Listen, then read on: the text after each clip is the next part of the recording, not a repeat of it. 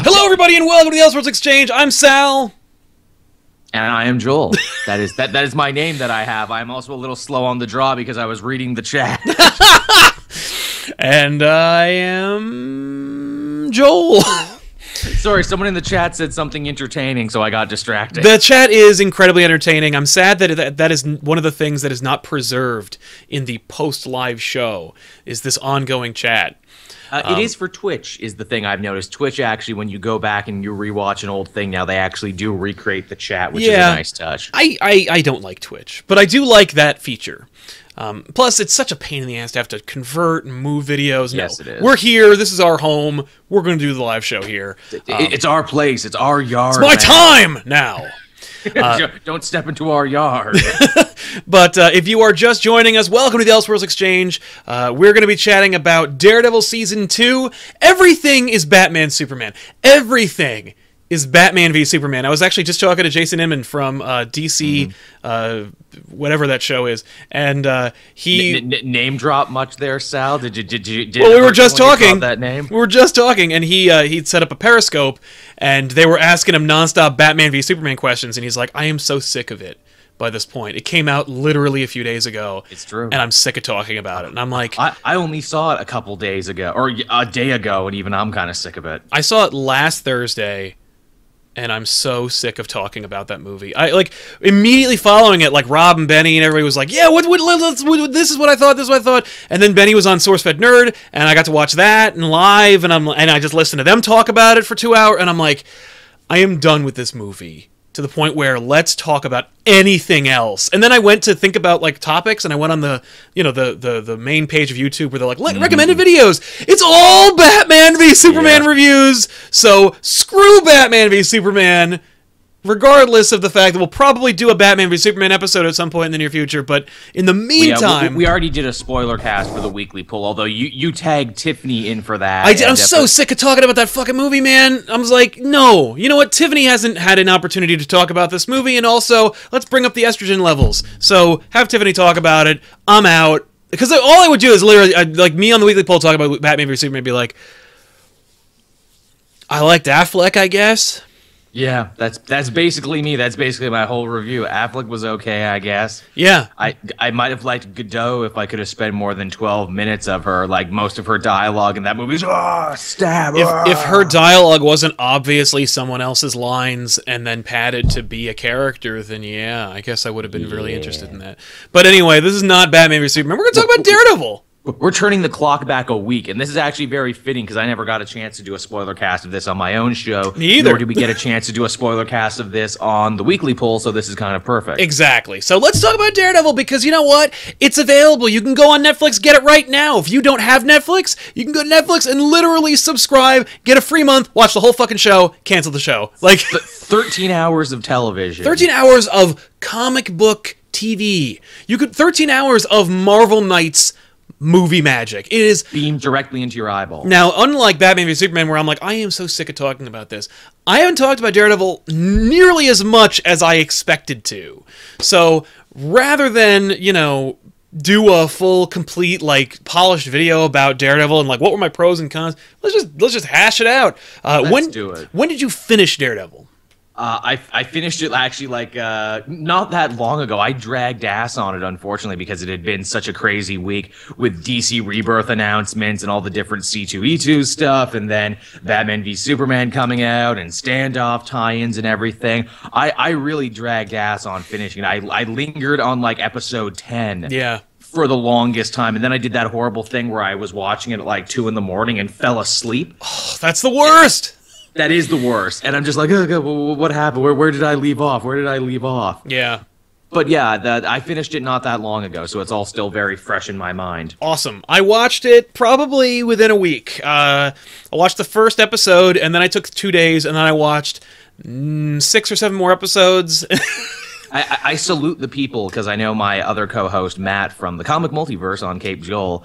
Uh, he's from Australia, so it came out like in the afternoon for his time. Yeah. So he literally sat and watched it like all the way to like four in the morning and watched all thirteen episodes. Nice. So he, he's a he's a trooper, that Matt. Yeah. Plus, he he must have watched it. He like four in the morning. They released it at three in the morning here. So Yeah, yeah. So the time difference helped him out. I was actually up at like three in the morning when it came out, and I was lying in bed, and I'm like, you know, I could get up and I could watch an episode of Daredevil, or I could get some sleep and not feel like crap in the morning. yeah, I I watched that episode. I- It, we it was literally three in the morning. I'm like, yep.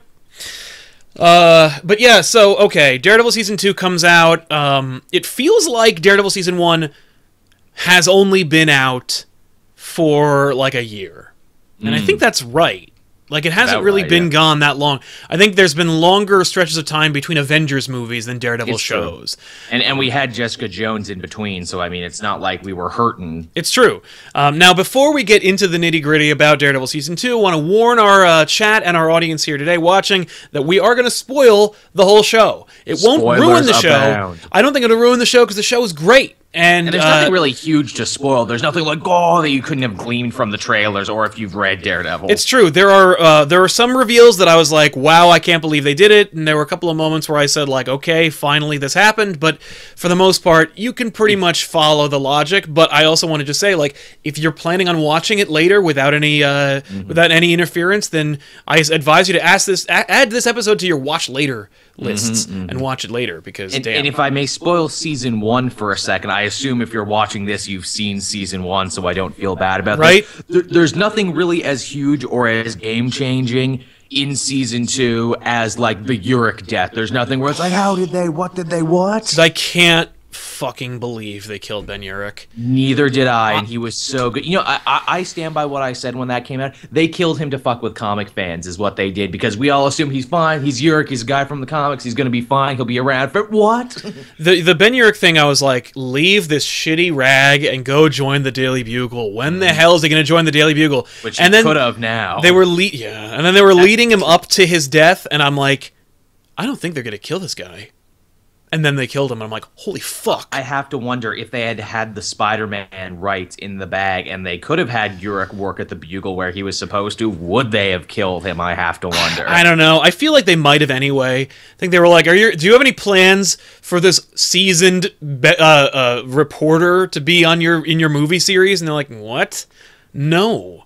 What, what, what Spider-Man movie did he appear in? Uh, none of them, but he did appear in a Daredevil movie. Yeah, pass. yeah, yeah. like, I guess yeah. we'll have to settle for Ned Leeds or something as a reporter for the Daily Bugle now. I keep pushing his nephew Phil. He needs to have his nephew Phil Urich, who has a long-standing relationship with Spider-Man and the Goblins. He needs to show up Yeah. and more or less assume his uh his uh what is it uncle's job. Yeah. Now, uh, for spoilers in season two, let's get into that. Karen Page kind of fulfills the role of Mm-hmm. Ben Urich, but that seems fitting since she fucking killed him.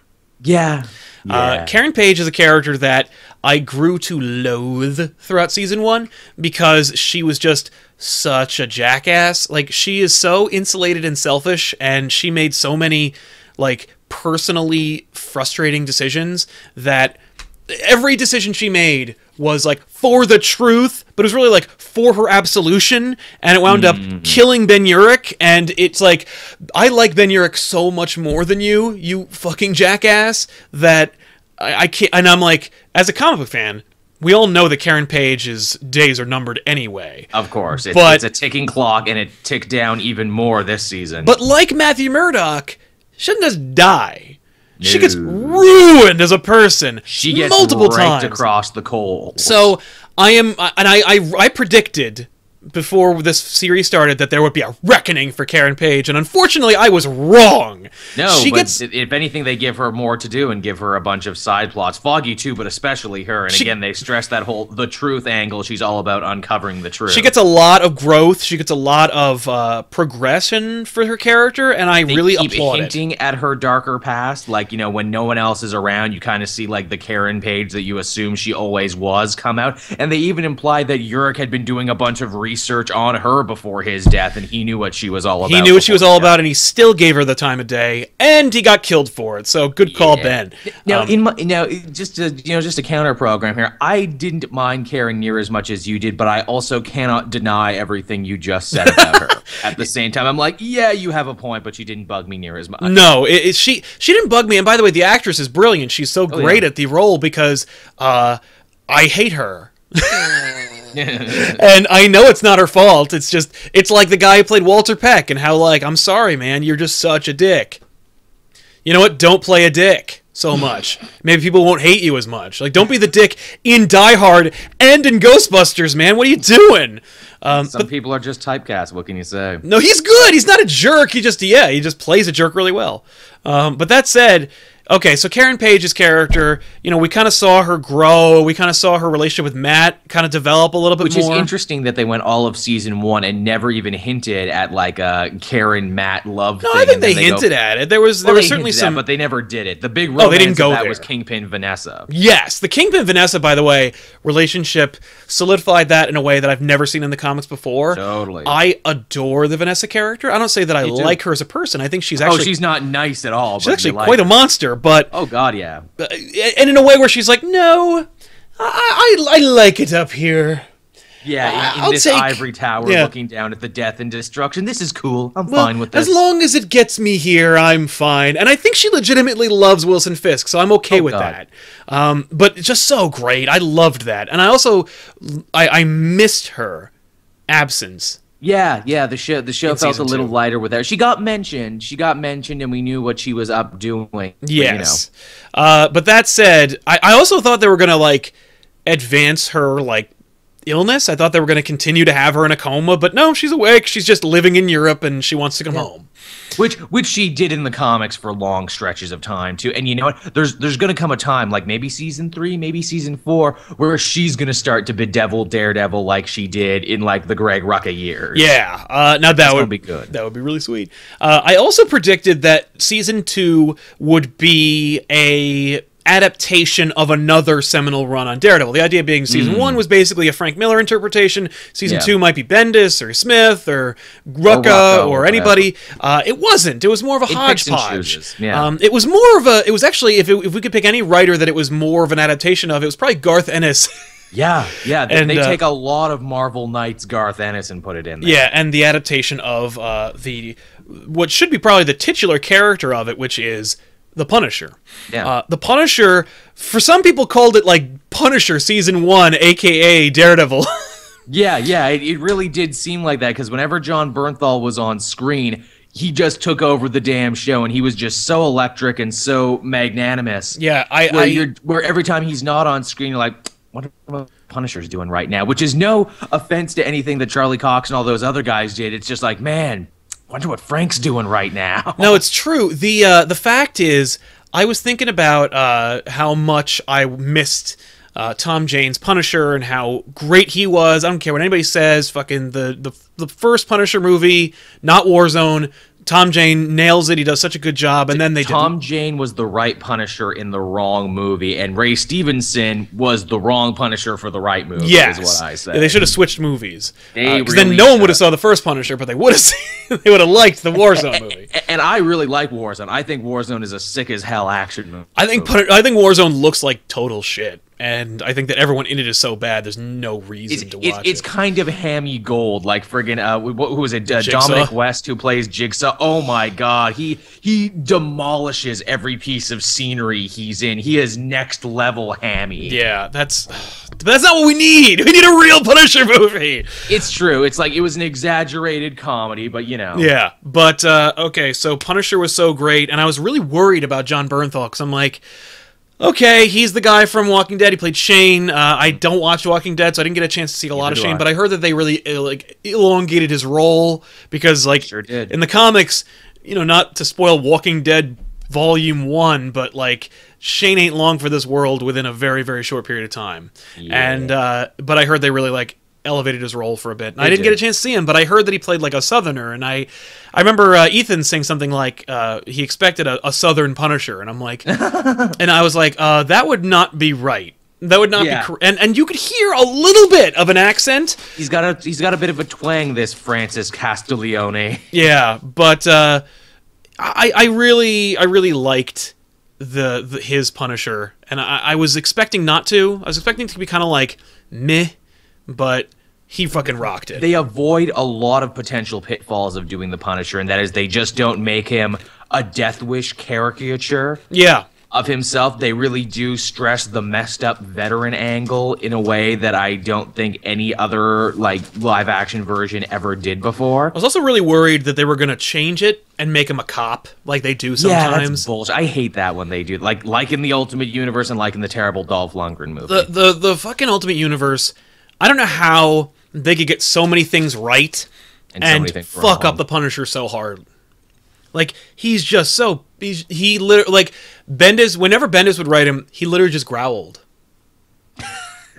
he doesn't have any lines. He literally just says "grr," and, I, And I'm like, I, ironically, in the Spider Gwen universe, Frank Castle is a cop, but his family lived. They just left him because he's a piece of shit. right, exactly. Because the only time you're actually useful is when you're murdering people. Yeah, which is so sad and so true. Um, That's really sad. Um, but I loved him as a veteran. I loved him working out. Um, they actually hint at like his origins of being a non-vet when he's on the roof and he meets the actual non-vet. Yeah, yeah, that's right. Because obviously, much like Iron Man and Captain America, we always well, not Captain, but much like Iron Man, we always got to change up Punisher's war to mask uh, what's going on. He'd be really right? old. I mean, like, look, he'd be old if he were a non-vet. I get that like Vietnam creates a different kind of veteran, but like. You'd be old. You you can't do it. You need you the rage and vengeance and punishment are universal themes that you could It's true. translate. It works. Uh, a- and they said too, you know, where it's like in the Middle East, he, he was in the real shit. You know, he was doing like the shadow wars you don't even know about. you know, Exactly. the- he was on the war that wasn't on TV. Yeah. Um, but he his arc is great. His character was terrific. The They, lines he gi- had they were give awesome. him a dog, which I love, and the dog is named Max, like he had in the comics. Yep. Uh, solid, solid idea.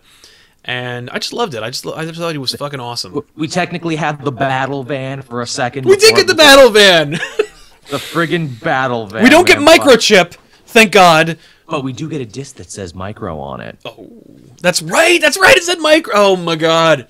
So we kind of did get microchip in a weird way. Yeah. Uh, but Wh- What else was there? Oh, uh, the gang, the Kitchen Irish from Garth Ennis Max run is in this. Mm-hmm. Yes. and even and even the names Nesbit and Cooley are the two guys from that story. yeah, the gang thing was cool. I also loved that they just straight up murdered them. Yeah. They d- not only does he murder them, he tortures those cartel guys. He hangs them up on meat, hook, meat hooks while they're still alive. the meat hook thing was awesome. The fact that he was like, uh, he, you know, he, the, the fuck they bring the guy in from Ireland. He murders the main mob boss there. He takes over, and then Punisher just shoots his head off. Yeah, which again kind of messes up his face, like Cooley's face was messed up in the comics. Yeah, only that that dude fucking died. only that dude ain't coming back from that. Yeah, but so cool. Punisher's like digging uh, razor blades into his flesh so he can escape later. Like fucking Yep. Gold. Speaking of the gangs, I like that this was like an actual modern day take on like New York's Irish mob, and they were very unstereotypical. They weren't like Tora Tora Laura. No, they don't. Like one guy has an accent. It's because he's from Ireland. Ireland. and his But here's Ir- the and he doesn't sound like a fucking leprechaun. No, he doesn't sound like Lucky Charms guy. Here's the thing though, that that dinner table, did you see what they were eating? I don't remember now. Corned beef, potato. It was it was corned beef, potato, and another stereotype. Oh, cabbage and cabbage. To be fair, I know I know plenty of Irish people, and that is what they use. It's hey, that, that's Irish comfort food, is what It is. Listen, like I, you know, I, I'm dating an Irish person. They, she lives in an Irish family. They, they- that's what they eat.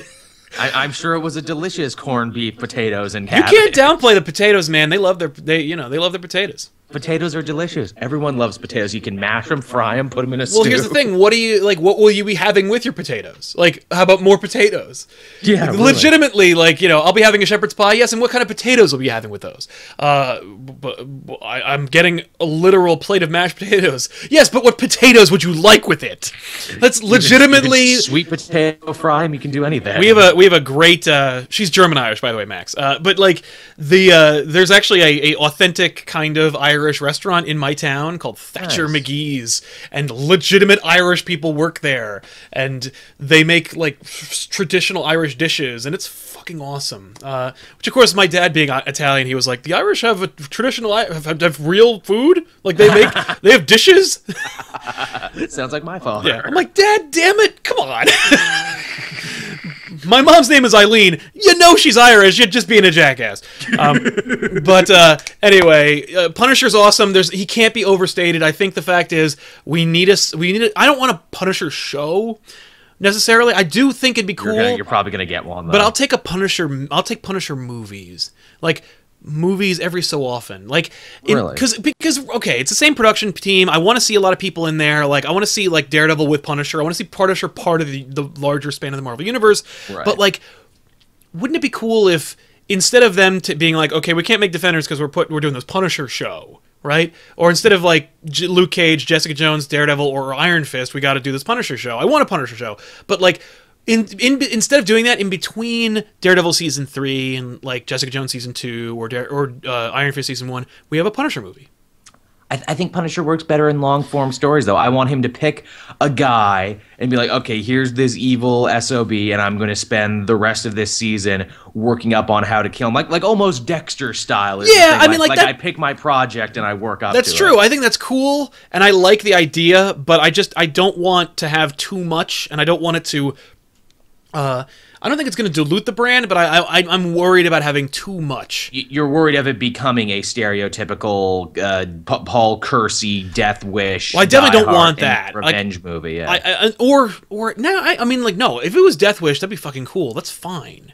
Like do like d- you know make it like Dread. Make it like Mm-hmm. uh like an old like fucked up 1970s New York revenge movie where like, he's just blowing people away and it's red dust everywhere. Exactly. Like that's fine. It's just my question. My, my problem is like as I mentioned, you know, we're getting Iron Fist, Luke Cage, Daredevil, Jessica Jones, the Defenders. We're probably getting like other characters. I'm sure Moon Knight will eventually appear. Oh, like, Oh, God, and then we're gonna get a Punisher show. It's just like it's a lot of stuff, and I don't want to like I don't want it to just get feel like it's too much. Well, that's why they do the phases, though. I'm thinking if they play it right, phase two will be Punisher, Moon Knight, maybe Ghost Rider, maybe Blade, and then those guys can be the Marvel Knights team. I want a Marvel Knights show so fucking bad. I think that a Ghost Rider show wouldn't work because they wouldn't be able to afford to have him be Ghost Rider all the time. We've had we've had this conversation, and I said if they have to scrimp and scratch just for Legends of Tomorrow to find reasons why Firestorm can't be Firestorm every week. But like, and Ghost Rider can't not be Ghost Rider. Like, nobody is paying the price of admission to watch Johnny Blaze solve a fucking problem. We're here to see a goddamn tattoo come to life Skeleton and kill man, demons yeah. or people. Like, that's what I want to see. I want to see Ghost Rider just be a badass. But anyway, Daredevil. Uh, speaking of which, so Daredevil.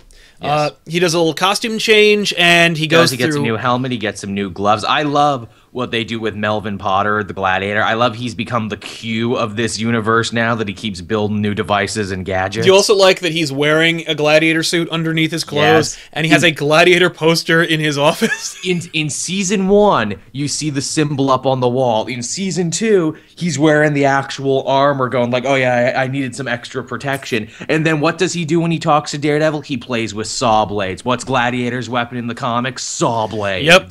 Sounds awesome. I'm totally down. Uh, To think, to think we'd be so excited about Gladiator well, they of did. all characters. They did Nuke in Jessica Jones, and, was he was like, awesome. "Wow, you did a like you created a legitimately cool Daredevil slash Captain America villain.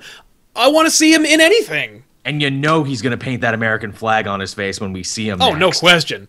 Uh, that said, okay, actually, before we get into Daredevil as a character, I also was saying about like the the greater Marvel universe. Mm-hmm. Uh, Rob from What Comics Explained was talking about the fact that like he felt there were some some shades of Civil War in this show. Oh, definitely with that DA who's trying to run for mayor on an anti-vigilante, anti-superhero ticket. Oh yeah. I think I I, I want to say that there will be a reference to Punisher in Civil War, where That they're like, cool. so this lunatic fucking blew up a whole bunch of shit. And he did it while wearing a stupid costume. Costume, Like, yeah. I want to see that. I mean, like they mentioned Roxxon, they mentioned all these different elements of the Marvel universe that like are in the cinematic world, and I, Yeah, Roxxon's getting mentioned all over the place. I haven't watched the new Agents of Shield yet. I was about to watch it before we Started. no, the new episode. I didn't watch it either yet. but apparently there's a big Daredevil shout out in it. I heard that too. Put Coulson in these Netflix shows. Yeah, imagine if Coulson showed up in like friggin' uh, uh Kunlun. Wouldn't that be some shit? I wanted Pol- Coulson to show up like in the middle, like right before one of these major firefights, Yeah. and have him go like, "Yeah, hey, I'm," and he's like, "Oh shit," and he just This fucking raw for me. leaves.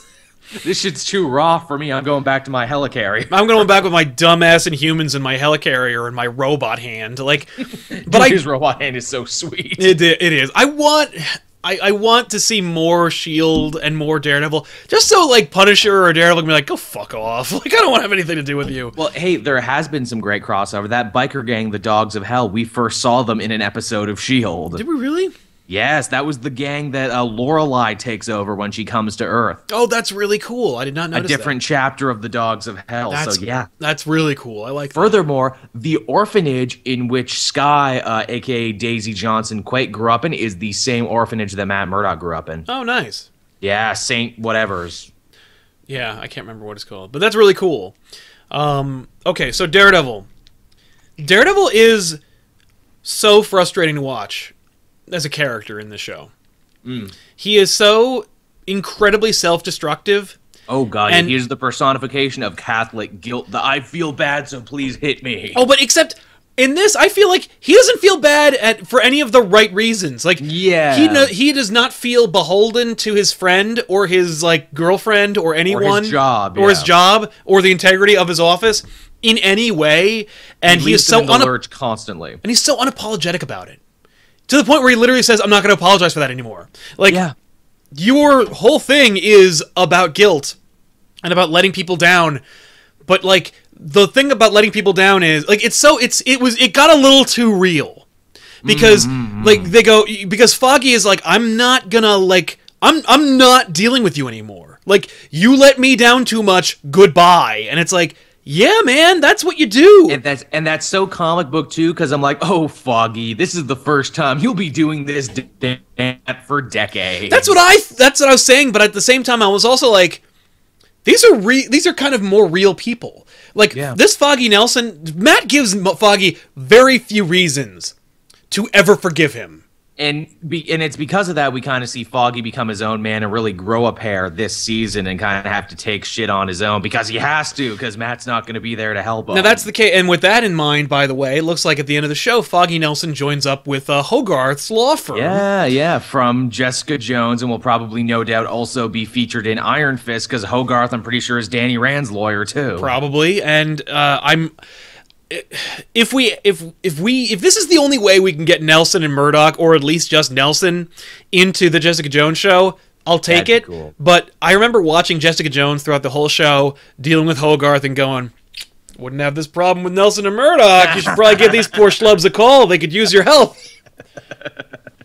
Yeah, but uh but it's cool to see that it was out of all the cameos i was like the hogarth one i'm like oh fuck uh, that was really cool that was a nice one. Also, apparently, the evil DA lady was also in Jessica Jones for like a minute. really Yeah, apparently she she was one of the people who's like, "Mm, I don't believe you about this purple man guy. Mm-mm-mm. That's funny. I did not remember her, but uh, yeah. Neither did I, which is kind of hilarious. Like, I don't believe you about the purple man, but also fuck all those other superheroes, though. That's my ticket I'm running. as man. Exactly, exactly.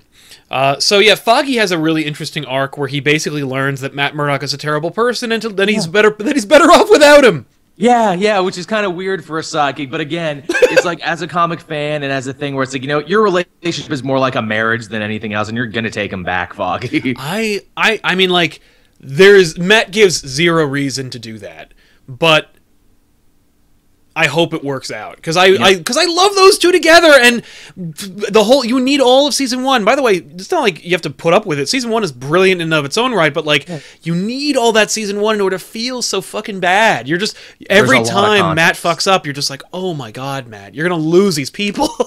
you, you know, it would be the perfect catalyst to get these two back together. The death of Karen Page, the death of a mutual friend. that would be fucking awesome because then we wouldn't have Karen Page anymore. I'm, I'm, I'm telegraphing that right, everybody. I'm, pu- I'm putting. I'm, I'm putting fuzz on that. If that turns out to be true in season three, you all owe me five dollars. Now that said, okay, speaking of deaths, Uh, let's talk about Elektra because she's a huge character in the show. Oh no, Elektra died at some point. I'm so shocked and so amazed. Yeah. that Elektra died at some point. Um, Elektra uh, was a really interesting character, and I feel like I, I when- totally unlike her comic counterpart. They Yes. really changed her around and changed her motivation. I will say, out of everything in Daredevil season two, I was the least happy about Elektra because by the end of it, once you really stop and think about it and mull it over, she had absolutely zero agency in this story, and nothing she did ultimately mattered in the greater scheme of things because she was being manipulated by everyone else. That's true. She was being manipulated by everybody else, but I feel like Elodie Yung's portrayal of the character, or the character that was on the page, she fucking knocks it out of the park. She plays crazy like you don't actually see in real media. Like you don't see it in movies this level of crazy. Like I've seen raving lunatics, I've seen like drooling mad women, but I've never seen this kind of crazy where it's functioning and calculating Yeah. and like everything is cool and calm on the exterior, but inside it's a fucking fireworks show. Oh yeah, she she is a sociopath in every sense of the word it's for sure. it, she is crazy like Bullseye is crazy, Yeah. and you know because it's Elektra, it's a little hot. And it's kind of Yeah. scary because, and we all become Matt Murdock for a second and be like, "Oh my God, you're terrible." but her her her but also crazy, my pants just got tight. yeah, her her character her, her her her crazy is infectious, and it makes Matt do terrible. She is a bad influence on this poor Catholic boy. She, she really is, which I'm sure is everything Frank Miller, uh, you know, meant when he fe- when he created this fetish character that poured out of his mind. yeah, exactly. Uh, I I feel like even though she wasn't the comic book Elektra, and she wasn't, uh, I feel like this is For the one Elektra thing, that she, for one thing, she's trained by Stick, and her first meeting with Matt is also engineered by Stick. Yes, uh, but at the same time, like Elektra's character, you know, when Miller invented her, she was only really there for a very brief period of time and then died. And Miller had no desire to bring her back until he did, and then killed her again. Like, Yeah. And by the way, they threw him a shout in the credits. Oh, we did that. They, at the end of the credits, they say like Elektra created by Frank Miller. I'm like, holy fuck, way to fucking, way to have some integrity. Um, but which I'm sure Miller would be like, "Pfft, she's terrible. This is so stupid. Um, but man, now let me tell you what I think about what's going on in the Middle East. please, Frank, I don't know. We, we know. We, we know how you feel about the Middle East. I don't want to hear about it, man. Um, but uh, but yeah, man. Like I I don't know. I dug her. I thought she was cool. Uh, it, it took a while for the for the sais to get in there, but she used them. Um, the, the way I, I it's kind of like how I felt about Daredevil and Kingpin in season one, where it's like, I guess you're not really the character you're meant to be until the final minutes of the show, eh? Yeah, it's more like Elektra begins, as just like Kingpin begins. Uh, I, I, I'll take a Kingpin from season one any day of the week. He Me was too. unbelievable. And again, hey, spoiler, but not really a spoiler. How fucking awesome was it when Vincent D'Onofrio shows back up again for like two episodes? So great that Kingpin shows up. I was like, I think they're gonna wait until the last episode. Nope, close to the end of the series, but still. No, still, pr- he he has plenty of time. Uh, easily, He's so good. I'm like, can we go back to jail what Wilson Fisk is doing for a minute? legitimately, I think that the best scene in the movie or show, it's a mo- it's a 13 hour movie, but like the best scene in the show might be between him and Matt again. Yeah. Oh God, when he's like talking to him in jail and everything, and he's like knocking the shit out of him because he's talking about his wife. He's just like, Matt's like, I got your number, man. I'm going to keep you from seeing your wife. And he's like, No, I've got your number, man. Fucking, I'm not even in chains. Goosh. Yeah, and when the- I get out of here, I'm gonna kill you. I'm gonna kill Foggy. I'm Yep. gonna kill everyone you've ever done business with. Yep, I'm gonna. And I thought, by the way, the end when like at the end of the show, the hand steals every person that Daredevil saved in season two, Yeah. and then tries to kill them all or whatever. I thought that was Kingpin. I thought Kingpin's Yeah. like enact, uh, you know, Order sixty six and collect all the Daredevil people. No, I was like, what a waste. That should have been the fucking Kingpin. That like Kingpin is putting Daredevil through the ringer without even leaving jail. Prison, yeah, it's it's a nice touch, and I love when he hits him too. He's like, "Oh yeah, boxer, son, so you can't a punch, I guess." Yeah, uh, Like Kingpin tweeted. is genuinely shocked he can take a punch. Did you also catch that when Daredevil said, you know, your problem, Kingpin, is, you know, you, you uh, once I keep Vanessa from returning to the country, you'll go visit her and everything, but you'll always be pulled back to New York because you're like me, you know, you're from here. This place is in your blood. Yeah. Ironically, when he's talking to Elektra at the end, he's like, oh, we'll be together, you know, I'll love you and we'll run away. From Yeah, we'll run away. I don't care. So Matt becomes a giant hypocrite there in the final minute. He's a huge hypocrite. That's what's so frustrating about Matt and Murdock is he's like, no, you know what I've learned? I've learned at the end of all of this that I don't give a fuck about my friends or my city. I just want like to fuck you and fight people. I just want. I just want that crazy tail and Yeah. to fight ninjas forever and I just, ever. I literally just want to punch people in the face and fuck Elektra. That's all I want. Which, like, fair enough, but not a bad life choice. But It's don't but don't argue that you're not a scumbag then because you are. Like Matt Murdock is a legit scumbag in this show. He lets down everybody. He destroys his own practice. He like sets up everyone for failure and then helps see it through to the end. Like it's it, he is so frustratingly real that uh, i i this incarnation of Daredevil can only exist on television, and it can only exist in this climate where this kind of show, where you have a, like a literal cast of sociopaths, Oh, are your leads. Did uh, did you also feel this season that they kind of toned down uh, Daredevil's like super abilities? Oh, like he doesn't time. use them near as much. Oh, big time. We don't even see his Vision. radar sense vision thing. We don't see the world on fire at all. And I heard that it was expensive. I heard that it was really expensive, but like fucking really, it's you only need like three seconds. They Like- uh, they they do play with some cool stuff when he is fighting the hand ninjas who can like slow down their heartbeats and everything, so he like is actually at a loss. Yes, uh, but his ability to like when he starts listening to their breath, that was a fucking awesome moment. Yeah, it was cool. When he's like, "Okay, I can't hear their re- I can't hear their their heartbeats. I can't hear their weapons. Then I'm gonna have to listen." And Sticks like, "Listen to their breath," and it's like you just they're like, and he's like, "Oh, there." Oh, it, that was cool. It was, and how good is Scott Glenn as Stick? I am so happy he came back. He is just wonderful to watch. That Stick man, he is a monster, but he, so he jumped off the page too. Like Oh, yeah. literally like that is just the character brought to life. Yeah, easily. He's so cool. Uh, so okay, we got we actually touched upon Kingpin coming back, and he's fucking awesome. Yeah, um, I loved watching when he's like when he brings Castle into his in, into his office of the gym, Mm-hmm. and he's like, "Oh yes, we'll work together." And I'm like, "There's no fucking way Frank Castle's going to take that deal."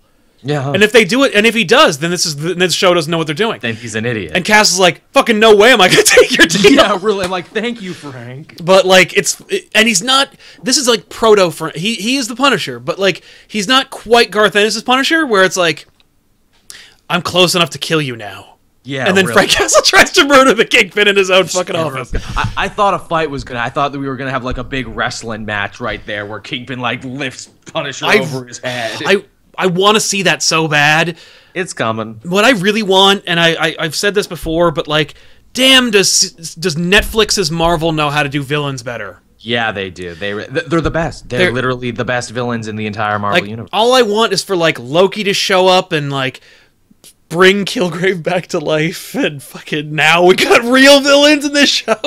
So he can actually start like a master with all of these people. That'd be fucking cool, man. I I want to see Kingpin in these movies. Well, so you got to ask yourself, you know, who are the threats going to be for the defenders? They're they seem to be building up the hand as kind of like villains enough to challenge everybody, and they're definitely an army of mooks that could be fought.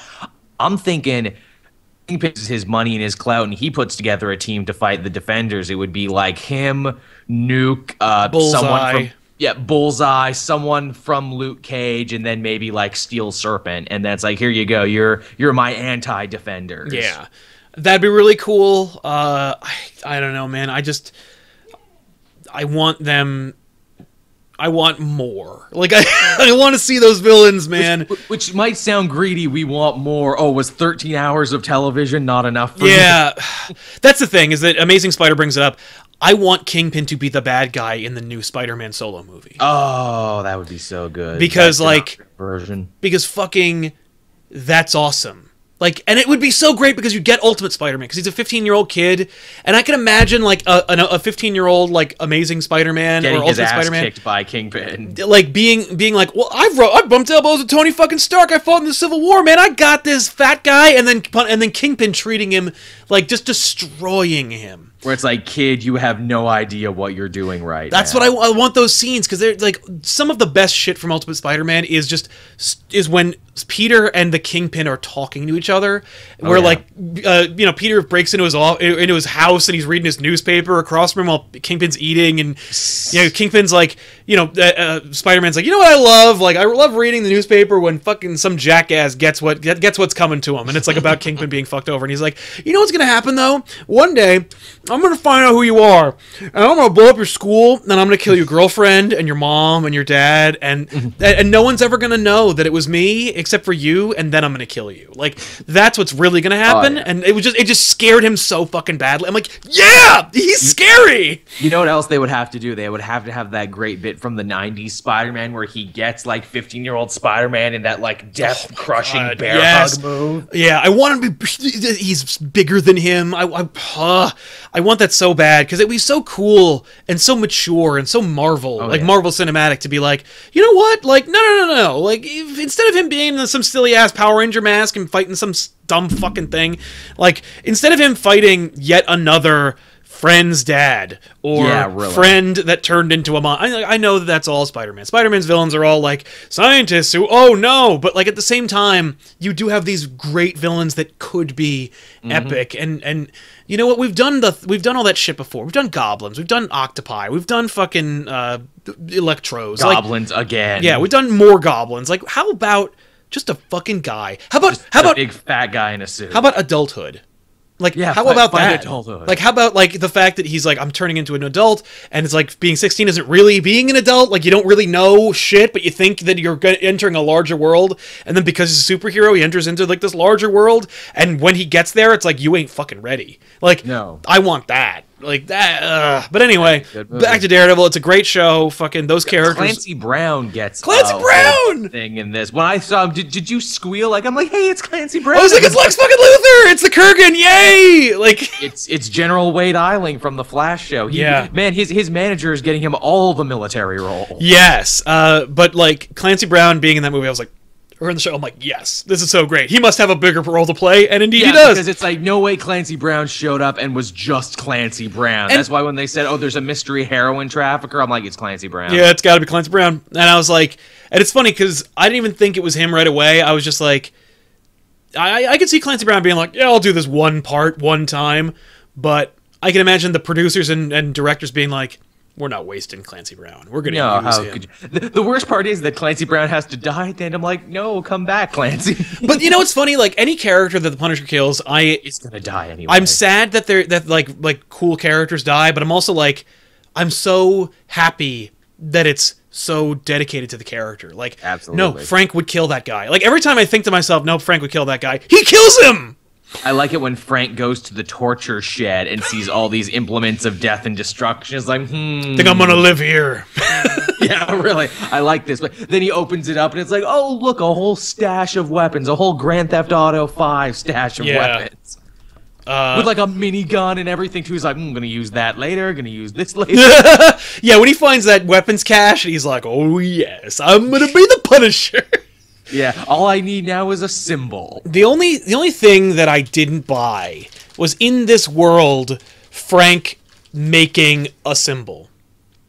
Like Well, I, I- I think they do kind of sell it that it's like, you know, it was the skull from like, because he tried. Oh yeah, no, the, the, the imagery's there, but I don't see Frank Castle ever going like, you know what I need? A fucking logo. Yeah, they didn't really have the thing where it's like, you know, you know as a man, I can be corrupted. I can be No. as a symbol. But I, I want him to be like, I want him to be like, uh, you know, because e- even him being like, well, the I want when they see me coming, I want them to know what fuck they are. Like eh, maybe a Yeah. line like that, but even then, he's like, they won't see me coming.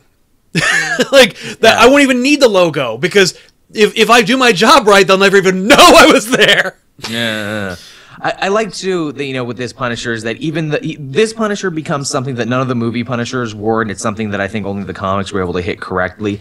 And that is there comes a point when Frank Castle becomes terrifying to the audience, and I think that's a key to good anti-heroes, comics or otherwise. Yes, uh, you.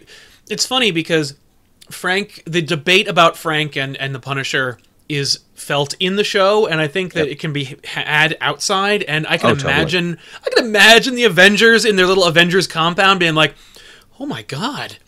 This guy is this guy's out of his fucking mind. We should send one of our iron guys to go like deal with this guy. Like he's he's a real problem. And it's like what's funny is depending on like how you where you fall, you might see Frank as being kind of like uh, pitiable and also kind of like, no, yeah, no, I, no, yeah, Frank's right. what what I appreciate is that unlike a lot of revenge heroes out there, they didn't try to make the Punisher cool, which No. I like. He, didn't have catchphrases, he didn't have elaborate calling cards or ironic murders for his opponents or anything. yeah, And I think that's so cool that they're like, no, we're gonna do this seriously and we're gonna do this real. You that know? what that's what makes him so much better. Like, also by the way, great fangirl moment for me where I'm like, yeah, was when uh, he goes was when Frank tells the Nam vet his name, and then Daredevil says like. Frank, what are you gonna do? And I'm like, oh, he's calling him Frank. Like they know each other. Ah! Like that was so cool. That's nice. I also and loved he calls him Red throughout the thing. Hey, Red. That Red thing was awesome. Also, one of my favorite moments was when uh when he's like, "No, Frank, I can't win it like this, but maybe uh, may, maybe one time we could be we could do this just your way." And he's like, "No, Yeah. Red. Once you go my way, it's never going to go back." And you're like, "Yes." And he's like, look, I'm a piece of shit, but I respect your no killing, and I think you should stay that way. Exactly. Like, no, kid. You keep doing what you're doing, and I'll keep doing what I'm doing. We we need to balance the scales. There, even in my messed up mind, I know there needs to be balance in the world. Yes, so fucking cool. I, I want him to be like this looming problem in the Marvel universe, kind of like the way I always pictured Ghost Rider in the Marvel universe, where it's like hmm. The spirit of vengeance is real and it rides a fucking motorcycle. Like I like that idea that like you live in this world. It's very much like ours, but but don't fuck up too bad. Or a lunatic will shoot you, or a monster on a motorcycle will kill you and send you to hell. How great is that pawn shop scene, which is totally taken from The Crow? And he's like, I want that gun, I want that police scanner. And then just when he's about to leave, that skeezy pawn shop Yep. guy had to push it too far. push it too far, and he's like, hmm, yeah, yeah, yeah. Then just close. yeah, and it's like, dude, now you're fucked. yeah, I'm gonna get this bat too. Yeah, hmm, it's over for you. I those every moment when Frank was awesome was a delight and a fanboy moment for me. I was just like, yes, Absolutely. yes, And, Frank. and, and Daredevil does cool shit. I mean, Daredevil fights ninjas. Like he fights a bunch of ninjas, and that's something I've always wanted to see in live action. Daredevil it's versus true, Hand. and they were real ninjas, like not They like, were. and not like real ninjas, like you know, like no, they're real ninjas, and I see them all the time. No, like these fucking ninjas, like they had like the all the sh- all the chicanery that comes with being a ninja, All the pajamas, all the throwing stars. They run like ninjas. They carry they carry their weapons like that. The only thing they didn't have, and thank God they didn't have them, was swastika shuriken. They had real Yeah. shurikens. They were just I loved every moment when they're quiet, just was just just moving silently through the night. just the that's a like I want those ninjas in a Ninja Turtle movie. Like where the fuck are foot soldiers that are just quiet as shit and fucking just whip like that moment when like there were three shurikens just in the wall, just like Mm. that's all you hear, and everyone's like fuck. And, and not only are they ninjas, but they're undead magic ninjas. with a fucking blood chamber. Love it. And I'm like, yes, this is this is what this is the hand. This is the hand from the comics, all right. Yes, uh, that was also another interesting thing where they were like they balanced this level of like no, this is real shit. Like this is what the this is what Punisher might be like if there were a real Punisher, and then they're like yeah, and also there's this magic cult ninja. That can like- bring you back from the dead. Remember that guy we burned to death in season one? Well, he's alive again. Yeah, we put him in the blood chamber. Uh, and also there's this whole thing about Black Sky, which they like kind of hinted at throughout the whole series, but really pushed towards the latter half of the second season, where they're like, "Oh, but don't forget, there's this thing," and I'm like, I couldn't care less about this thing, man. Like, I, I don't It- give a it's- shit. It's like what what is Black Sky? It's a magic ninja weapon and it sounds heavy metal as fuck. That's all Yeah. you need to know. and then it's like, well, what what weapon is it? It's a chick, and you're like, okay. I mean, like whatever. That's cool. That's like that's cool. I also like Daredevil being like, Black Sky is a stupid made up bullshit thing that a bunch of assholes made up to make themselves seem better. That's bullshit. Don't listen to them. which which is hilarious coming from a Catholic. you Yeah. know, is the thing where it's like, nah, it's just stupid made up fairy. Now, it's amazing that nobody says that. Like, not that I believe that. I'm just saying I'm surprised that no. Stick calls it on him a little when he's like, "Oh, really, Matt? You don't believe That's in right. resurrection? I thought you were a Catholic." Yeah, but he's like that's but that's all he says. He's like he doesn't say you know like there's a significant portion of the population doesn't believe what you believe, pal. Is it hard to believe that there's you know so much that What, you, what- that you what we're saying is that Jesus was a magic ninja. yeah that he was a member of the hand. uh, but yeah, uh, that they, was cool. they get so much great taste in there, like how uh, Stick talks about, you know, the master that started all. That's Master Izo, who he's talking about. yeah, we'll probably get to meet him one day. yeah, he'll probably be in the Iron Fist show. dude he he mentions he mentions the wall he's like we're done here take me back to the wall which i love in all those uh easter egg videos that everyone made no one mentioned the importance of the wall Nope. Yeah. No, no no one making these videos mentioned the importance of the wall the wall for those of you wondering is the headquarters of the Chaste and to get into the Chaste your last mission is you gotta like climb the wall and get in I wonder if we'll see that. I, I mean, we will see it in Iron Fist. I wonder if we'll put it in Daredevil. I doubt it. i would like it very much All right, so yeah, we got them: Karen, Foggy, Matt, uh, Frank, Wilson. Uh what is it uh turk comes back for a second Turk comes back. Oh, okay, like ancillary characters. Like the stick was great. Turk was cool. Uh, the the DA was like a total pain in the ass, but totally believable. Absolutely. Uh, G- Grotto, the guy from early on who was actually a buddy of Turk's in the comics. Yes, that was cool. That character was, man. I I also loved. Um, okay, that guy was so asympathetic. Yes, he was. It made me frustrated with Karen all over again. She's like, "No, we gotta protect Grotto." I'm like, Karen, what the fuck is the matter with you? And then and then for the Punisher to come in and be like, "Hey, hey, do you still feel sympathetic for him now knowing what you know?" That was amazing watching the conflict for Daryl, where he's like, "No, I mean, well, you really, you killed it all, wo- really? Oh my yeah, god!" like, God damn it. Th- And that's the show in a nutshell right there. It's the moral battle between Punisher and Daredevil. and to have it so wonderfully just crystallized in that moment where they're like, ah, Frank, though. Oh, Yeah. but Matt, though. It's funny because also it's amazing to see Matt being like, "Yeah, it is. It is easier though. Like, if I killed these people, I would have a lot less work to do." Mm-hmm. uh, yeah, that was really cool. Yeah, I, I, somebody in the comments actually just mentioned uh, Liam just said that it seems like Karen has a death wish. I think she does.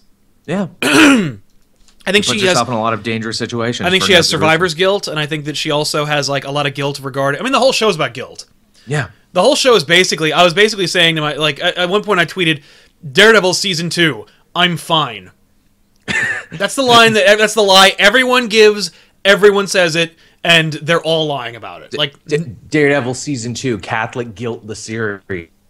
yeah, I'm sad that the priest who was in season one only gets one scene. Yeah, he was really good. It's unfortunate that Matt didn't go to church more to talk to him. I, I liked him. The one thing that the one regret for me was Matt wasn't a lawyer in the show. No, he did very little. And the one time he did step up and do some lawyering, fucked- he fucked it all up. It's like for me, Daredevil is a courtroom drama and a superhero show, and we didn't get nearly enough. I love courtroom drama. I just want to watch There was lawyers more be clever. drama in this than there was in season one. There was. was. actually a case, and what I dug about it is that something that's so simple and taken for granted for in the comics, that is the murder of Frank Castle's family, becomes the backbone of the legal thing. For Agreed. This season. Yeah, that was really cool. The yeah, the trial of the century being the Punisher was like really fucking awesome. It- It reminded me of at the end of Boondock Saints when they talk about, you know, like, oh, you know, are the Boondock Saints good or the Boondock Saints bad? It reminded me a lot of that. Yeah, yeah. Punisher's better than the Boondock Saints. Yeah, he is. He is. And he's been around longer, too. Yeah. By the way, uh, Boondock Saints is a great movie if you are a freshman in college and you are I wa- when I saw it. and you're finding out about movies. If you watch it more than twice, you will see all the holes and realize it's written by a dumbass. Uh, sorry, Boondock Saints fans, but if you need any more evidence, just watch Boondock Saints 2 All Saints Day. It is one of the dumbest movies I've ever seen in my life. It's horrible, it's poorly written, it's poorly directed, and no one in there wants to be there. It's just You know- garbage. You know what my favorite part of Boondock Saints 2 All Saints Day is? There's a there's a Canadian comedy out here. I'm sure you've heard of it, the Trailer Park Boys. Of course. There's a moment where even though they've been saying all move along, this is Boston, we're in, this is Boston, look how Boston this is. Then Ricky from the Trailer Park Boys shows up pretending to be an Italian mobster, and I'm like, my worldview is shattered right now. You filmed this in Toronto. Yeah. you filmed this in Toronto. You filmed this in Toronto, and you cast a well-known, well-beloved Canadian character actor, and didn't think we would notice. yeah. And he gets such an important like monologue in that movie where he gives the backstory of the mystery villain, and I'm like, "You're Ricky, you're Ricky from the Trailer Park Boys." That's so fr- uh, man. Like like Yakavetta in the Yeah. first one being an Italian. Like first of all, no. Second of all, fuck you. Like and it's amazing if you ever want to watch a movie about the Boondock Saints, watch the movie Downfall. Uh, it's a documentary about Troy Duffy and all the trouble he went into trying to make the movie. and it's his amazing watching these- the interviews with people who were making it where they were like you know you think this is a takedown movie about troy duffy and like the fact is if we wanted to make a takedown movie we would have included all the things that he said about gay people or women Ooh, or blacks like we would have left in all of his racism and homophobia and misogyny but we cut all that out to be about a movie but like no if we wanted to make a takedown movie we would include all the shit about the person and what a monster he is like, it's like Which, wow. geez, kn- knowing what you do now, that opening scene in the meatpacking plant of Boondock Saints with uh, what is it with the lesbian and everything, that seems a lot worse now when you think about Oh it. Oh yeah, no, that's him being like, yeah, no, I uh, she sucks. Like, anyway, but uh, that's a that's an episode for another day. yeah. Boondock Saints sucks. Joel and Sal talk about the Boondocks. Joel and Sal topically take down the Boondock Saints. But talk about a nice like bit of connection though, because Norman Reedus was one of the Boondock Saints. Norman Yep. Reedus was in Walking Dead. Jon Bernthal was in The Walking Dead. And we get now back to Daredevil season two. It's all connected to the Boondock Saints. It all comes back to there. But yeah, uh, okay, so I think we've co- uh, uh, any plot points that you that you like really. No, you know what? Okay, what were. What, I, I really really like this. A lot of people said that they thought that like this was the season one was stronger. I disagree. I think it was exactly as strong as season one. I think so too. Another thing I would like to mention is that one of the things that always stuck in my craw about Daredevil season one was the pacing. You really, it really was like watching a 13 hour long movie. Yes. Jessica Jones did better because it was paced like a regular TV series with starting points and stopping points, and everything was very insulated and episodic, even though you got to watch the whole thing. This newest season changes things up again, and now it's arc based like a comic book. So the first four episodes are the Punisher arc. The next three episodes are the Elektra arc, then it's the trial arc, then the prison arc, then ninjas, then it's over. Yeah, exactly. Uh, the, And I kind of like that better. yeah, I like it better too. I'm hoping that we. Uh, that's the thing is, I think the show reinvents itself. It does, which which is good, and it should because not every comic run is the same. Every comic run reinvents itself every new run. Yeah, I really, really hope that it continues that trend. Um, here's another thing, and I think it's. I really wish they could do this because wouldn't it have been cool? Another thing that might bring Matt and Foggy together is what I'm about to bring up. Um, I've been saying since uh, they announced Civil War that the way to make Civil War work and still have those holy shit moments is to put Daredevil in the season, in the Civil War movie and make Daredevil either unmasked by authority, like by the Right. Avengers, or choose voluntarily to unmask. Make him the Spider-Man. now. Make him like give him the Spider-Man part, or like have it like have it be like the Avengers like basically have it be like the Avengers come to Hell's Kitchen, which is a real fucking story that took place in in a Frank Miller book. But like Yep. where the Avengers come to Hell's Kitchen and go like that's enough Daredevil, and they take stop, his fucking mask stop off. daredeviling. Yeah, and they just take off the mask, and it's like superhuman registration like goes through with a landslide because they finally take down this liar, like who claims to be a fucking like blind person. Blind man, but who isn't? And, uh, and that would be really, really cool. And then it would set up season three to be the Matt Murdock is out plot. The Ben the Bendis years. The Bendis years, 'cause the the Bendis- Murdock papers. because the Bendis years are so fucking good. Th- They're my favorite. They were the, the era when I started reading. My favorite Daredevil story, The Golden Age, is in that show or It's- is in that run. It's funny. Um, I was watching an interview with uh, Charlie Cox about the show, and he said the only book he didn't read any of the comics to get prepared for the role. And then after season one, he read he like or uh, after he got the part, he started to read some comics to get prepared. And the only ones that he was really a big fan of were Brian Michael Bendis's books. Nice, that's cool. And I'm yeah, like- I imagine as an actor because they're very wordy and very scripty. Yes, I could see him being like, "No, when are we gonna do this?" Because like, wouldn't season three be fucking awesome? Yeah, if would. if Matt goes to jail and then Punisher gets himself arrested. and that's Rucka, so you can do the Devil in Cell Block D, which I reread for this newest season. That's so good. And that con I pitched I mentioned it to the guys on back issues when we talk about Guardian Devil and they're like, That's awesome. It is. It's a really awesome story, and it's great too because Daredevil loses his mind in jail because he's like, it's always noise, noise all the time, and misery and stench, and just this is going nuts with my powers. yeah, that would be really, really cool. I'd be so on board for that. But My, like m- my pitch for three is you actually could totally do the Golden Age, only replace that nameless mobster with Wilson Fisk to make it even more personal. So he comes out and it's like, okay, time to ruin your life, Daredevil. Hey, uh, Gladiator, guess what? You work for me now. Put your saw blades on, asshole, and go kill Daredevil. Now, Nimrod mentioned something in the comments where it's actually what I was thinking of what was going to happen in season two, but I just want the civil. I want the Civil War tie-in more, which is that Karen Page will probably be the one to expose his identity. Ah, well, as, keeping with the comics, that would be cool. Yes, uh, no doubt that she will be the one to fuck up Daredevil's life.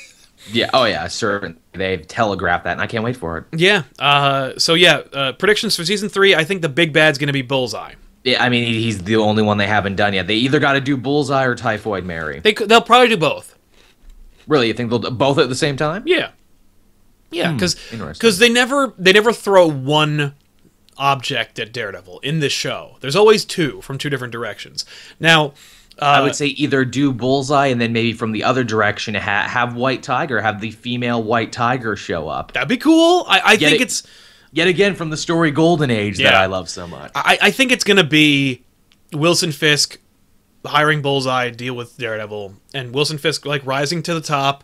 Whereas, and and because the idea is that like his threats come from multiple sources. So like, Yeah. I think the Bullseye will be Wilson Fisk's like hitman, and I think that Typhoid Mary will come from fucking like you know the whorehouse that he that he broke up in the first place. Uh, Do, uh, do do you think they'll do almost like a Joker thing with Bullseye, where it's like you know, uh, Fisk looks to Bullseye to kill Daredevil, but then Bullseye just doesn't go away, and Bullseye just keeps fucking shit up for him. yes, and wouldn't that be cool to see a Daredevil Wilson Fisk team up at the end to deal with To be like, okay, I've unleashed a, a mad dog. We got to work together to put him down. I think that'd be fucking cool. I think because it wouldn't be written by a hack. It would be really, really well executed. Mm-hmm. Um, that would be really, really cool. I'd be so fucking, I'd be so fucking down for that. oh, uh, the chat was saying they already mentioned the female White Tiger They in did. Jessica Jones, so she's already there. Yeah, somebody Just said- saying. Ma- uh, Marius said, "No love for Echo. I'd love to see Echo in the show. I'd love to see. I, I would like Echo to either get her own show or be a main character, but like." Nobody cares about Echo. And I don't Echo- mean like I don't care about Echo. I do. But like even Bendis, who made her a new Avenger when he relaunched New Avengers, literally threw her out of the team because she wasn't reading lips at the time. Like they all said, "Let's go back to our clubhouse," and everyone forgot to invite her. And I'm like, How, uh, "Fuck that." It's been how long since Echo has done anything or been anywhere? Well, no, she was in she was in Moon Knight and she died. Oh, Yeah, oh. yeah. Mark Spector tried really hard to bang her, and then she died. Which which personality tried really hard? That would be Mark You see, that's that's why. Or Stephen Knight- Grant. I don't know. I think it was Mark. See, that's why I think a Moon Knight show could be great because you just get a great actor and you do it like Orphan Black style, where he plays multiple parts. So like Moon Knight will talk to Moon Knight, will talk to Moon Knight in his several different personalities. That would be really really cool. I, I really really want that. Like I, Make it I like a strong actor show. yeah. I I mean like you know who'd be more cool though the the new Moon Knight, the Warren Ellis Moon Knight. Oh, you you can do both. That's the thing. Then later you explain, oh, these aren't multiple personalities you're suffering from, Mister Spector. These are all different aspects of Khonshu, the Moon God. Don't Right. you know? I, I but I want to see him in the suit and just show up in the middle of nowhere, like in the middle of a really really crappy thing in Hell's Kitchen, and he's just like, "Yep, uh, I'm gonna destroy this place." Yeah, just you know, just me, just just me and my Moon God powers. yep, just me and my Moon God powers. Yeah, there's Moon. Yeah, there's a Moon God, by the way, and he listens to me. Um, I'm his kind of Jesus, and uh, Hey, he, in a world where there's magic ninjas, he's in uh, Winter Soldier. No, yeah, like the he- guy in Egypt. I'm like, yep. getting name dropped, getting all the name droppings. Yeah. Uh, so yeah, uh, what was what, uh, what were some of your favorite moments from Daredevil season two, and then we'll wrap things up. Uh, everything he does with his new Billy Club, and especially when he gets the actual like rope lined Billy Club, which again they wait till the final episode for that, I but know. it's so friggin' cool. Yeah, uh, that was awesome. I love the chain, scene, obviously the stairwell scene. Oh, and he's just whooping ass with Shane. That's pretty great. I honestly, you know, it's funny. Everyone says that's the best scene or better than the the the rescuing the kids scene. I still think that that rescuing the kids scene's better. Yeah, the rescuing the kid scene is pretty. It felt like they tried too hard to top that uh, hallway fight scene because literally every fight scene Daredevil has in season two is in a hallway of some kind. Now that fight is awesome, and I won't discount it. Him breaking breaking the lights with the with the chain, and literally like with his hand taped to a gun. he's just like he's just ki- he's just kicking ass and taking names. Fucking cool and awesome and amazing. And I don't want to downplay it in any way, but the scene of him with no armor in one shot. It's not really one shot. They did some digital trickery, but it's it's more like call it one shot, where he just beats these people, and he is and they're both exhausted, and he's just like le- he's like leaning against things to like take a breath while he's beating other guys, and then like saves the kid. It's fucking unbelievable. That's great. The sewer fight he has, which is great, and totally Teenage Mutant Ninja Turtles when you stop and think about it. That was awesome. And, and very goes- Ninja Turtles. Yeah, he goes to the sewer to fight ninjas. Dude, Frank Castle's prison fight, which feels like Old Boy, where he's fighting all these prisoners and all their shivs and everything. He kills That's those great. guys, and then he and the guy's face all bloody, and he's and I'm like, oh my god, are they gonna do it? And his face lands on his shirt, and then it lifts up, and it's a fucking skull.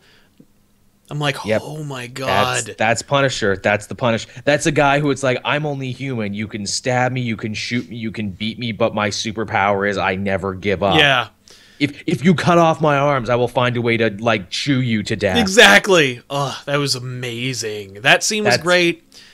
Yeah, uh, again, like we said, like that Fisk versus Matt scene where he's just like. I'll take away the only thing that you care about, and he's like, "Oh, you don't understand, kid. I'm fucking, I'm, I'm the goddamn kingpin." I run this shit from prison. I love that where he's like listening to his classical music and eating a steak and wine in like a Dixie cup in his cell. Yeah. Ugh. Or when he And you know the that steak while the guy like- dies. And you know that steak was taken like from someone's last meal, and Fisk is like, mm, "It's mine now." Mine now. No, I, I wanted a steak today. uh, also, and the chat is blowing up about it. This is the scene. This is the only scene that made me cry, and it was Frank Castle's monologue in the graveyard. Oh, perfect. It was like that's that's when you knew Jon Bernthal was for real. I never. I love Frank. I think he's awesome. I think he's cool. I, I I respect the character, and I think his stories are awesome. I never sympathized with the Punisher until this until the show. That's the thing. I always thought for the Punisher to work, you shouldn't simp him 100% because, you know, he should be able to do some horrible, messed up stuff like light an old slave trader on fire or throw a woman out a bulletproof glass Yeah. window. But it's in that second when he talks about being tired and his family and the horrors of war and everything. And they make it very real too. And he's like, Oh, I surprised my daughter at school and her teacher was filming it for her YouTube channel. I'm like, yeah, that always bugged me when people do that too Yeah, that was awesome. that feels like you're trafficking in sentiment and everything and the one batch two batch penny and dime how they turned that into such a cool thing Yep, so fucking cool. Just what a what a what a um. You know what? Like there there's might be some moments that like don't work for character. Maybe Elektra wasn't ever wasn't what everybody wanted. Um, wasn't my cup of tea but i think the caveat is she'll get better now that she's dead now that she's dead, now that she's a zombie, I think it's gonna be fucking. She- she'll be resurrected in the cool way and again she never wore her costume but like that shit they wrapped her in was basically her costume and like the co- like, it's more or less a, a bathing suit with a ninja theme. it's like, not a sticking point and it wouldn't make sense in this show when everyone's got like cut proof armor and everything. exactly. Uh, but it, it's cool, and uh, the, the the level of maturity and grace that this show takes Oh, yes. trumps any real negative criticism that I might have. as a comic book fan, as a as a as a cinema file, as a TV fan, you know, I might have like a couple of nitpicks every once in a while. But the reality is, like, I don't have any real complaints as a fan. And you know what? It is dark and it is mature and it is adult. And yet, like all other Marvel properties, it doesn't forget the humanity and that sometimes, you know, just a little joke here and there can make the whole difference. Like like Frank Castle's choice of music in his car. He's listening to Shining Star. Yes. matter Oh, when that comes back, in the when the when Ben Urich's like music comes back so good. in the car where she's like, he's, he's turn the shit off and you're like Frank's in the car, or Yeah. and then he's not in the car. He just hits him with a van. Loved it. Yeah, I kept expecting him to like come out of the back seat and like Yeah. garrot Nope. Wham! I'm so fucking on board for everything they have planned. I can't wait. I, have they announced season three, or are they just like, you know, it's coming? Uh, no, I don't think they have yet, but I mean, you know, you know, it's going to be something. They've gotta. They've got to announce it because, and season two, like the fact that Daredevil has become maybe not officially, but more or less like a household name. Like he's a superhero that everybody knows because he's in your house. He's in your pocket. You literally if you have one of these. He's in your pocket. Like you can watch Daredevil anytime. And you and you spend a lot of time with Daredevil. Like I said, Daredevil expects you to spend 13 hours with him over the course of whatever, every year or so now. Exactly. But uh, the fact that he is. The fact that he's so cool and the fact that it's so well received means that, like, I, I hope that Marvel move that Marvel Cinematic will need will want a piece of the Daredevil pie. Yeah, and would hope so. Because like I want any of it. Like even if the Avengers just sent Hawkeye to deal with him, that'd be enough. Because I know that we've we've heard Jeremy Renner would be okay with a Netflix Hawkeye show. And everyone would love Jeremy Renner that much more if that was Now, the wouldn't it be cool if when when Marvel's Most Wanted is canceled after one season? Ah, ha, ha, you're, you're you're calling that one already? I mean, come on. You mean another Shield show, but only starring two people? Fucking no thanks. They had a beautiful send off, though, didn't they? in They that did, episode? but like, who gives a shit? but Well, like, well, here's my thing. I was sad to see them go because I'm like, no, not Hunter and Bobby. They were literally two of the best things about this show. You're yeah, gonna cut them off. they're two of my favorite. They're two of my four favorite things about the show. But uh, when Marvel's Most Wanted is canceled, they can kill Hunter, and then Bobby can be on the Hawkeye show. You know what? I, I'm kind of okay. with right? Like she's sad and Hunter's gone and he's not really even supposed to be here anyway and she, you know, and Hawkeye's expensive, so whatever. Along comes Jeremy Renner. I'm Studley, though. Yeah, he's like, "Yeah, but I do have a weird face that some Yeah. people Oh, eh, that Hollywood and- has determined as attractive." And, and, and I guess also I kind of have a wife and kids too, which makes things. Oh difficult. yeah, no they die. oh no, they kill them off too. Oh no, they kill them too and then Hawkeye's mad and he all he could do is shoot people with arrows and fuck Mockingbird. No, you know it's okay. They'll have uh, they'll have his brother Barney Barton trick shot or whatever. They'll do a show with them. there you go. Well, he can be the main bad guy or something. I don't care. Uh, Swordmaster has got to be the main bad guy of that, so we got to tell that story. Yeah, that'd be fine with me. And Uh, then you can, and then the, there can be Kate Bishop coming on in. please, uh, even if like they, nah, you know what? Fucking screw all that. Just make the Pe- Kate Bishop show, and Jeremy Renner can appear on that show. There you go, because she's already a cooler Hawkeye. Than Already Hawkeye. cooler, and even Hawkeye admits it. He does. He's like, you know what? You can just have hey, Young Avengers for Netflix. Would you be okay with that? uh, yes. Because all you would need is like one cameo from like Chris Evans or uh, Tony Stark being like, hey, you know, we Avengers were pretty cool and everything, but we want to train a new generation of things. Hey, Jessica Jones, you want to be den mother of this? You and uh, you and Luke Cage. She'd be like, no. TV show would be no. Comic would be like, yeah, I guess. yeah. Comic book would be like, ah, I don't know. I don't have anything like doing. I don't have anything going on. Maybe I'm gonna appear in Patsy Walker. I don't. I don't know. If God, could you imagine that a Patsy Walker spinoff for Hellcat? I would watch that. I'd watch.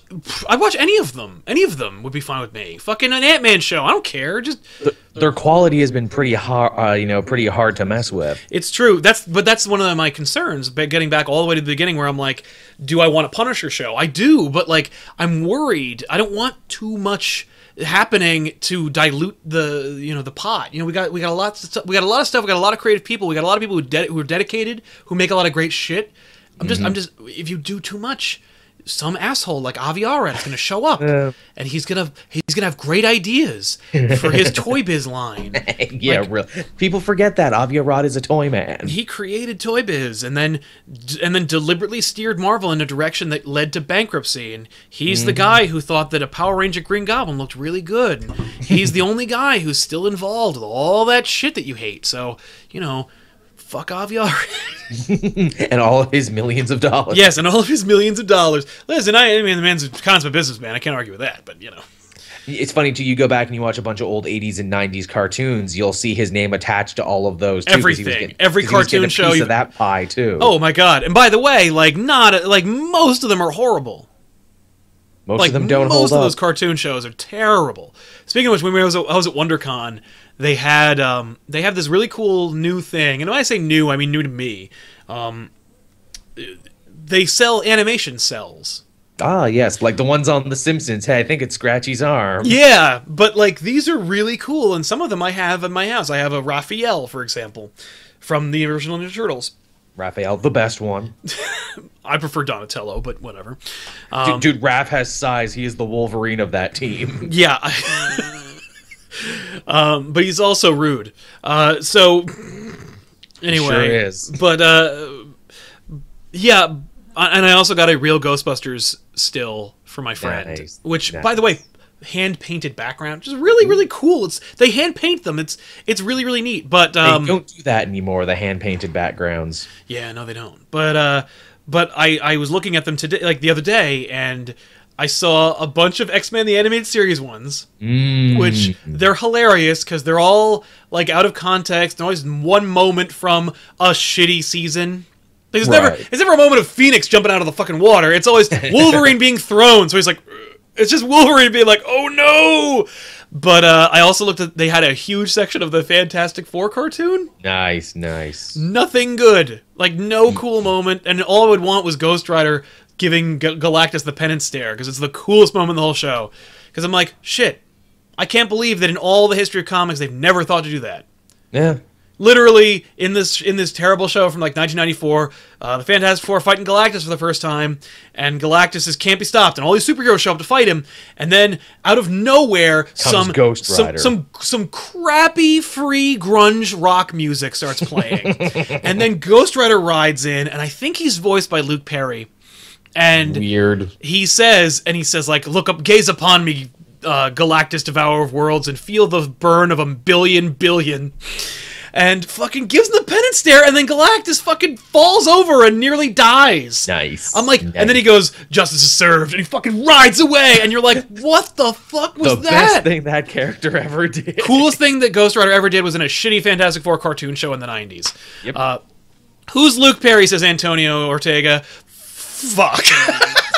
That- that- that's the right answer. Who is Luke Perry? Who was Luke Perry? Uh, he was a joke on The Simpsons. So, uh, anyway, I, oh, and Family Guy. I guess we'll see you guys next week with an all new episode of Elseworlds Exchange. Uh, if you haven't already, go watch Daredevil Season 2. I don't know why you would watch the Daredevil Season 2 spoiler cast without watching the show, but uh, if you haven't, damn is it great and patron uh, you know give them your money because It's good stuff. they need it. Uh, i don't know how you give them your, your money. I guess get a netflix subscription and then watch the show Yeah, just subscribe to Netflix and take it from there. I guess. yeah it's there for you uh, They've, but they've got other stuff there on Netflix too if you're interested. Jimmy Carr just put out a new special. The 10th season of Trailer Park Boys is on there. You can watch that. There's all kinds of stuff after you're done watching Daredevil. But uh, I want to thank my co-host Joel for watching uh, Daredevil season two early and wa- and chatting about the show.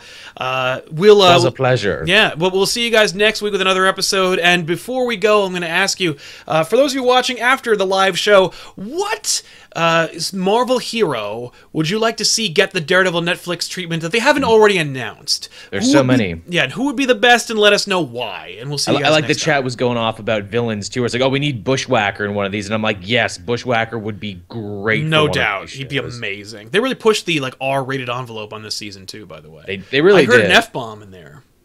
Yeah, yeah, for real, man. That was surprising. It's like, well, can they do that now? I guess they can. Like, oh yeah, they could do whatever they want. Uh, but remember, Jess broke the bed twice. Not once, but twice. So uh, yeah, we'll uh, so we'll see you guys next week. And by the way, if you're watching this live, what we do is we we end the show, I clean it up a little bit, and then we release it on Fridays, uh, tailor made for the aftermarket audience. So if you're watching this now on Friday, don't feel like you missed out on anything. All you missed was a bunch of bullshit that Joel and I were doing earlier in the show that I cut out. But uh, if you're watching, but yeah, so don't worry and don't and, you and can catch the trade version of this show on Friday. Exactly, exactly. And uh, we'll see you guys next time. So thanks a lot for watching. Uh, that's all we got. So, so long. Bye bye, everybody.